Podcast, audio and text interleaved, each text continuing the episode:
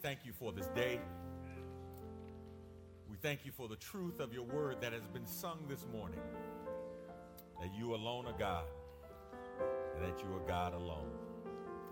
And we pray now, God, as your word goes forth, that it will find fertile ground in our hearts and minds so that we would be more than just hearers of your word. Help us to be doers as well. May you be glorified in all that we do and all that we say. It's in Jesus' name that we pray. And all of God's people said, Amen. What is the mission of the Good Hope Missionary Baptist Church? The mission speaks to God's fundamental and foundational plan for his church. And in actuality, the mission of the Good Hope Missionary Baptist Church should be transferable to any Bible believing, Bible teaching, preaching, and practicing church. But as I was thinking about today's message, I was wondering for how many of you is the mission of the church your personal life mission? Now, the reason I ask that question is because many times when we talk about an organization, we hide in the plural pronouns of us and we and them and what all of us should do.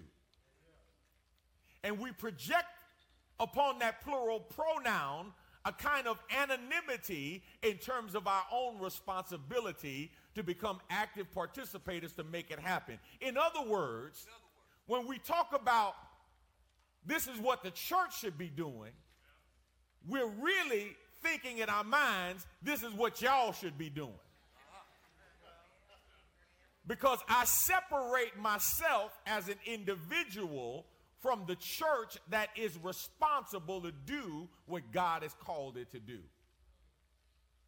It's kind of like talking about the church and not understanding that when you talk about the church, you're really talking about yourself because you are the church. You know, if I started talking about Pastor D.Z. Cofield, the Good Hope Missionary Baptist Church, and I started talking about him like he had a tail, somebody would walk up and say, Man, he sure don't like Pastor Cofield. And somebody else might say, Yeah, that's strange since that's him. right? Somebody would look at kind of, man, that Cofield, man, that man, he can't preach, he can't teach.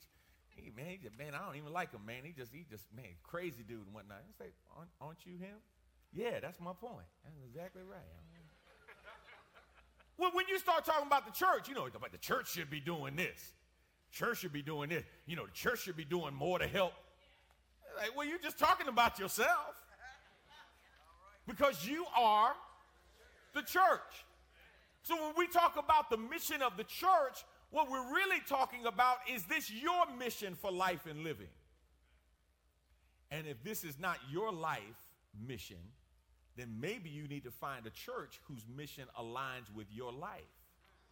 If you're not going to align your life with the mission of the organization that you are a part of. Today, for a few moments, I want to talk to you from the thought becoming a mission driven Christian. What does it mean to become a mission driven Christian? If I ask you right now, what is your mission for life? What would be your answer? Sadly, I think the majority of you wouldn't have an answer to give because you really haven't thought through what the mission of your life is. If you have your outlines, would you say amen? amen? If you need an outline, raise your hand and the ushers will get one to you. So today I want us to begin with understanding what the mission statement is of the Good Hope Missionary Baptist Church. Now, I want us to recite it for those of you who are auditory learners. I want you to see it for those of you who are visual learners. And I want you to write it for those of you who are tactile or kinesthetic learners. In other words, I want to give you every opportunity to get this mission into your spirit so you understand what our church is all about, and you understand even more importantly what you should be about. Here we go. Fill in the blanks where appropriate. The Good Hope Missionary Baptist Church will love God, love all people, and change the world in order to make disciples of Jesus Christ. The Good Hope Missionary Baptist Church will love God, will love all people, and change the world in order to make disciples of Jesus Christ. Now, for you, today, I'm challenging you to personalize this so that by the end of this message, you should be saying, I will love God, love all people, and change the world in order to make disciples of Jesus Christ. So nobody will be able to hide behind the plural pronoun or that third person conversation about the church. And you will embrace the fact that this is your message and this is your life mission. Here's the first thing. Number one, in order to become a mission driven Christian here at this church, you must commit to loving God. You must commit to loving God. One of the scribes comes up to Jesus and says to Jesus, Which commandment is the most important of all the commandments? There were Jews who would argue every day over the 613 thou shalt and thou shalt nots to discuss which was the most important, which was the weightier, which was the greatest of these commandments. So they decided they would bring Jesus into the conversation. This rabbi from Galilee is standing there. What's your opinion on which is the greatest commandment? And Jesus says, the most important is, Hear, O Israel. The Lord our God, the Lord is one. And you shall love the Lord your God with all your heart, and with all your soul, and with all your mind, and with all your strength. Every place in verse 30, I want you to circle the word all. There's a totality of love that God expects from you and from me. God is not interested in being a part time lover. God does not share. God wants it all. He says, I want all your heart, all your soul, all your mind, and all your strength. Now, here's what's interesting. Many of us get confused, and many of us experience broken hearts in this world because we attempt to give to people what was only intended for God. See, you think if I give a man all my love or I give a woman all my love, they are obligated to appreciate it and reciprocate it. And what we fail to uh, realize is that all of our love, all of our mind, all of our soul, all of our strength was only to be given to God. So when you have a temporal being who cannot appreciate divine love, how can you get mad when it was never intended for them in the first place? God says, That's my love. How you going to give all of my love to somebody else and it was never intended for them? And then get mad at them when they don't appreciate it. So let me ask you, as you get ready for this year and get ready for the next part of your life, the next chapter of your life, the next moment of your life, are you willing to make more of a commitment of who you are to God than you have in the past. You see, the truth of the matter is, we want more from God than we're willing to give to God. And many times we want to bargain and say to God, God, if you do this, then I'll do that. And God says, No, you can't beat me giving, but you always have to pay up front. God doesn't give in order to get from you because he's already given to you more than you could ever give to him. Your giving to him is just a proper response for what God has already done. Here's the second thing. Number two, you must commit to loving all people. You must commit to loving all people. In Mark 12, verse 31, Jesus continues his answer to the scribe. And he says, The second is this you shall love your neighbor as yourself. There is no other commandment greater than these. You shall love your neighbor as yourself. Now, the question that was asked throughout Scripture and was asked among those scribes is Who is my neighbor? Is it limited to proximity or geographic location? Is it limited to like mindedness or like ethnicity? Who is my neighbor? And Jesus lays out who our neighbor is by basically saying everyone. In John chapter 13, look at A. He wants us to love other believers. He says, listen, if there's anybody you should be able to love, it's folk who love me. Even if they don't love me the way they should. The fact that they say they love me, there ought to be some common ground that you ought to be able to find between you. In other words, church folk ought to be able to love one another. The issues of gossip and slander and lies should not be present and or prevalent amongst the people of God. Look at what he says. Verse 34, John 13. So now I'm giving you a new commandment love each other. Just as I have loved you, you should love each other. Your love for one another will prove to the world that you are my disciples. You want to know the standard? Just like I loved you, that's how you are to love one another. But he doesn't stop there. Because Jesus says not only should you love your fellow believers, but B, he says you should love your enemies. You have heard that it was said, verse 43, Matthew 5, you shall love your neighbor and hate your enemy. But I say to you, love your enemies and pray for those who persecute you. Somebody said, ouch.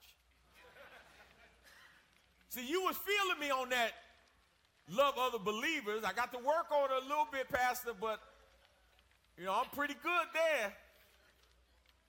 But then as the Holy Spirit started bringing back to your remembrance some folk who are enemies, uh, another translation of that word enemy would be hater.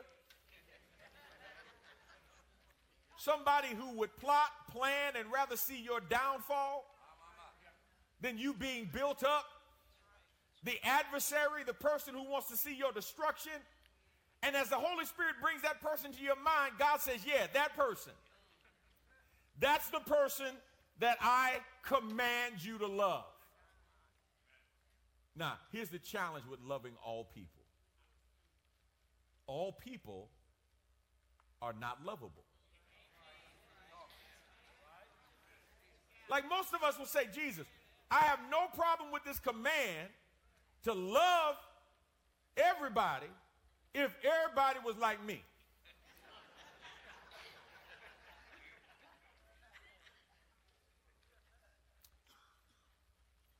Here's why it's so challenging to love everybody.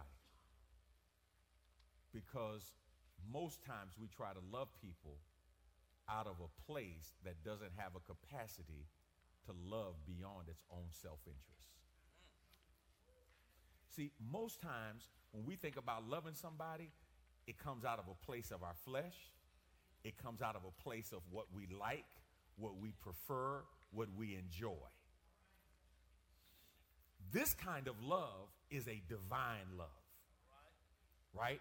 It's a love that loves people not because they deserve it, but because they need it.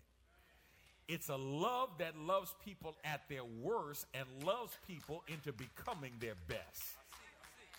That's the love that God showed to us, and God says that's the love I need you to show to other people. Why? Because many people who never read the Bible will read you.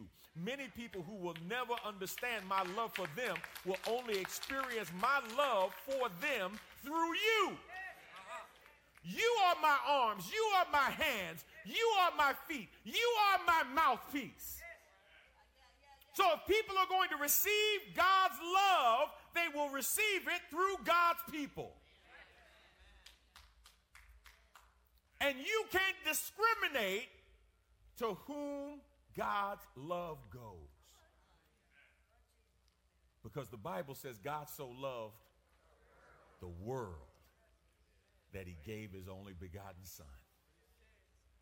When you look at that story of the Good Samaritan, man, that Samaritan loved the person he was not expected to love, that he was not required to love, but he loved anyway. And Jesus told that story to show the power of love and the responsibility that we have to love other people. So here's basically what Jesus says if you can't love other believers and you can't love your enemies, then the love of God is really not in you.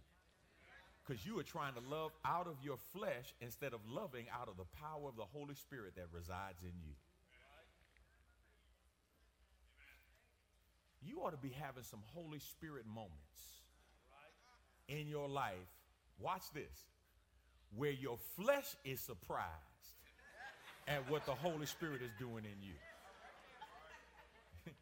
I, am talking about some of those moments when you like step out of yourself and go, I'm proud of you. Because you know the old you would have went off, but you, you did so well. And before you take any credit for it, you better say, you know what? To God be the glory. Because it was, it was nothing but the Holy Ghost all, all up in here, right?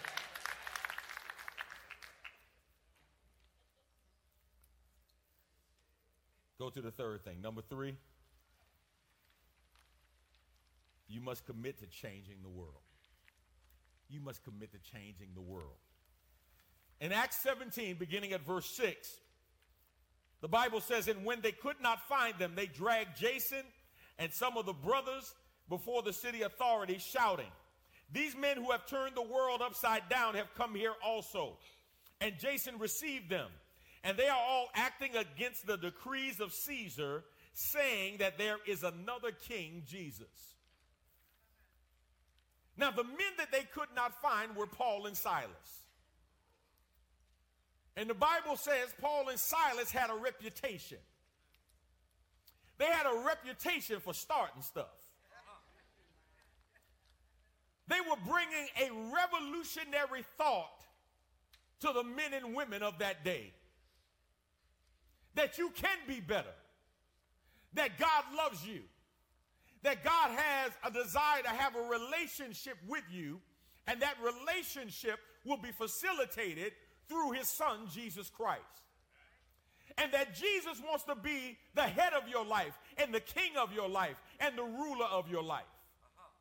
And the message of the cross was counter to the message of the world. And because that message was revolutionary and because that message was counter to the world, those who were observing were upset. They were angry. They were mad because they were changing the status quo. So we have a situation going on now in our area with the Houston Independent School Districts and students generationally failing and schools underperforming for generations. And it's amazing how people have come together, some demanding that TEA is sued. Let's sue the Texas Education Agency. Now, HISD has been in charge of the education of our kids since the year of our Lord. TA hasn't been involved in anything. Nobody's talking about suing HISD. They want to sue TEA for coming in. Here's the question Who benefits from things staying the way they are? Who benefits from the status quo staying in place? people who benefit from the status quo. Listen, there's an old saying in Jamaica that bad times are good times for somebody.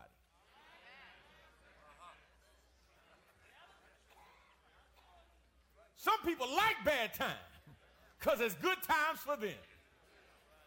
Somebody is benefiting from kids generationally failing and schools generationally failing and children of color being undereducated underperforming, and virtually unemployable. So, who benefits from it staying the way it is? Now, listen to me carefully, because some of you may be saying, what, what does this have to do with me? Watch this. We have been called to be change agents. Salt changes things when it shows up. Light changes things when it shows up.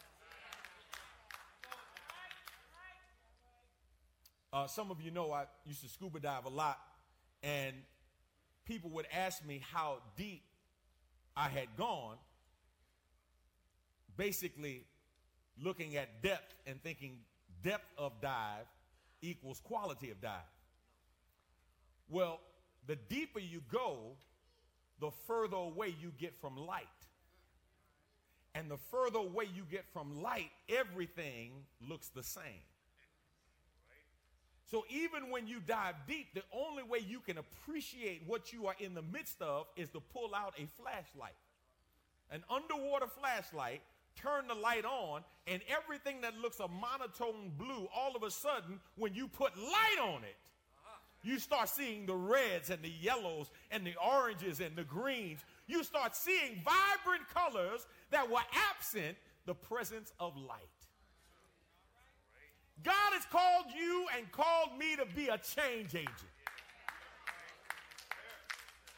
Now, watch this. The first place you got to start changing is in you. See, it's amazing how easy we find it to check somebody else and get somebody else straight and can't check ourselves.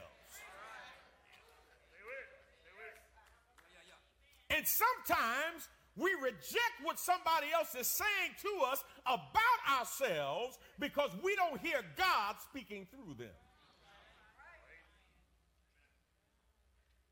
See, sometimes the best word you can get is a word that you don't want to hear, but you need to hear.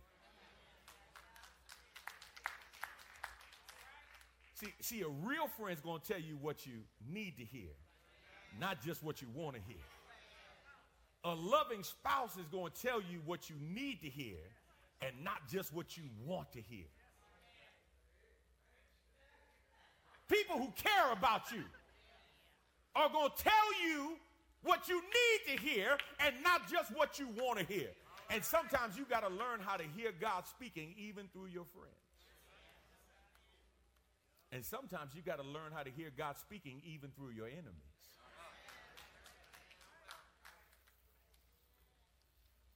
So you change the world by first allowing God to change you. And then you help change the lives of other people.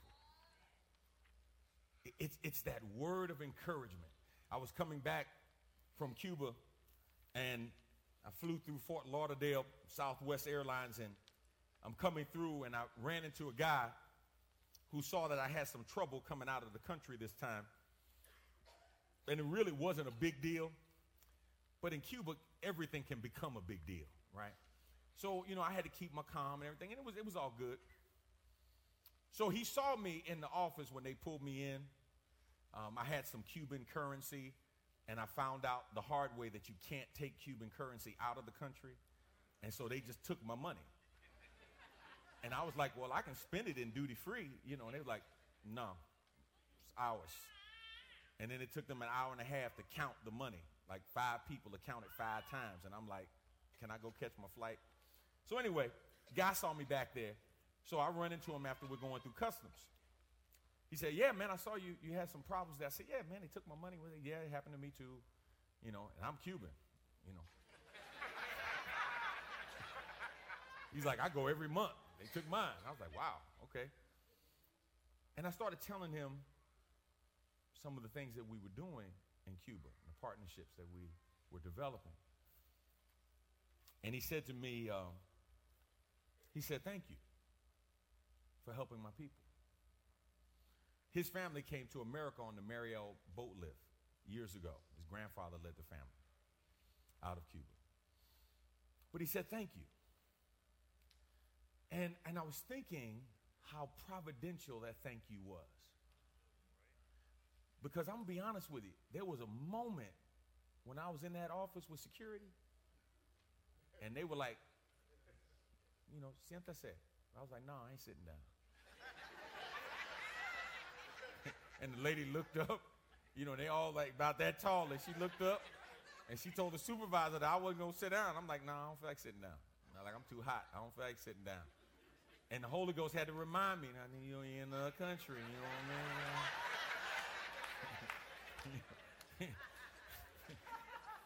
Deacon Adams was standing outside, like, I ain't going back to the U.S. without you, Pastor. You know what I mean? I show up, they gonna be like, how you leave Pastor over there, right?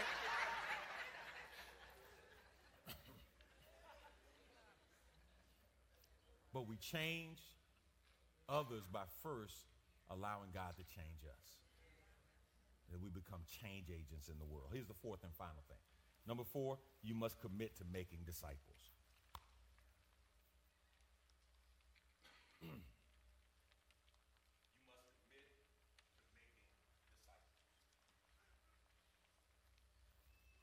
you must commit to making disciples.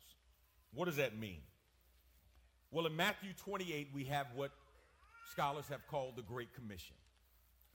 Jesus came and said to them, All authority in heaven and on earth has been given to me. Go therefore and make disciples of all nations, baptizing them in the name of the Father and of the Son and of the Holy Spirit, teaching them to observe all that I've commanded you. And behold, I am with you always to the end of the age. That phrase, make disciples, comes from the Greek word matheteo, and it literally means to disseminate information with the goal of creating life transformation. That you become a replica of the one who is discipling you. Now, listen to me carefully, and I might need to add this at the end of number four. Maybe you should add, you must commit to making disciples for Jesus Christ. So write that in for Jesus Christ. And the reason I say that is because people disciple people all the time. They just don't always disciple people for Jesus. See, if I'm a hustler and I'm recruiting some kids to hustle for me and move some product for me, and I start telling them how to look out for the police and where to hide their stash and how to get their money before they give up the product, I'm discipling that child. Are you following me? Every one of you has been discipled in your life, but not necessarily for Jesus Christ. That's not the way you wear your tie. Come here, let me show you how to wear your tie. That's a discipling moment. No, you don't. No, you don't wear those outfits together. No, that no, you need proper undergarments. This is a, this is what you need to wear. This is come on. I'm gonna take you shopping. I'm gonna show you how to buy. That's a discipling moment. Everybody following me? That's a discipling moment. And so the question is, what are you going to disciple people to do or to become? And will you spend time investing in people, helping people grow to become more and more like Jesus and less and less like you or like who they presently are? It's in the imperative mood, which means what? It's a command. Jesus is not asking, he's commanding. He says, make disciples. Remember what I told you. There's only two kinds of people in the world A, people who need Jesus, and B, people who know Jesus. Look at it again. A, people who need Jesus. And B, people who know Jesus. There's only two kinds of people. Either people need him or they know him. If they need him, they need to know him. And if they know him, they need to grow in him. Which one are you? Are you a person who needs Jesus or are you a person who knows Jesus? And if you need him, then you need to know him today. If you know him, then you need to make a better commitment to grow in him.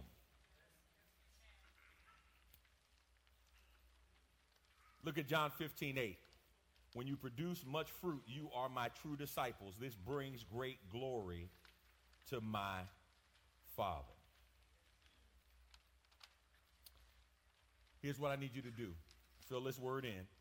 Remember, you become what you are committed to. You become what you are committed to. So if you are committed to nothing, guess what you're on your way to? Most people fail in life not because they don't have talent, not because they don't have ability, not because they don't have gifts, not because they don't have skills. It's because they lack commitment.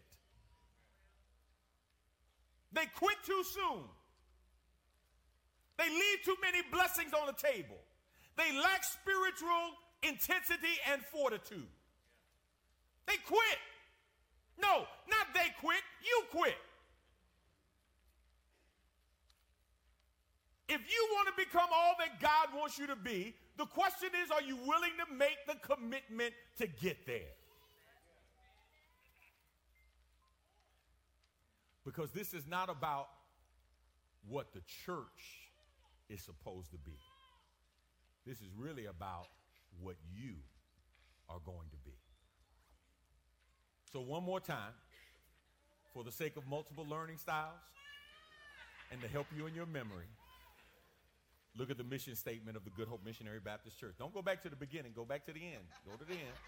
You got to fill it in again. Come on. See if you see if you can fill it in better this time.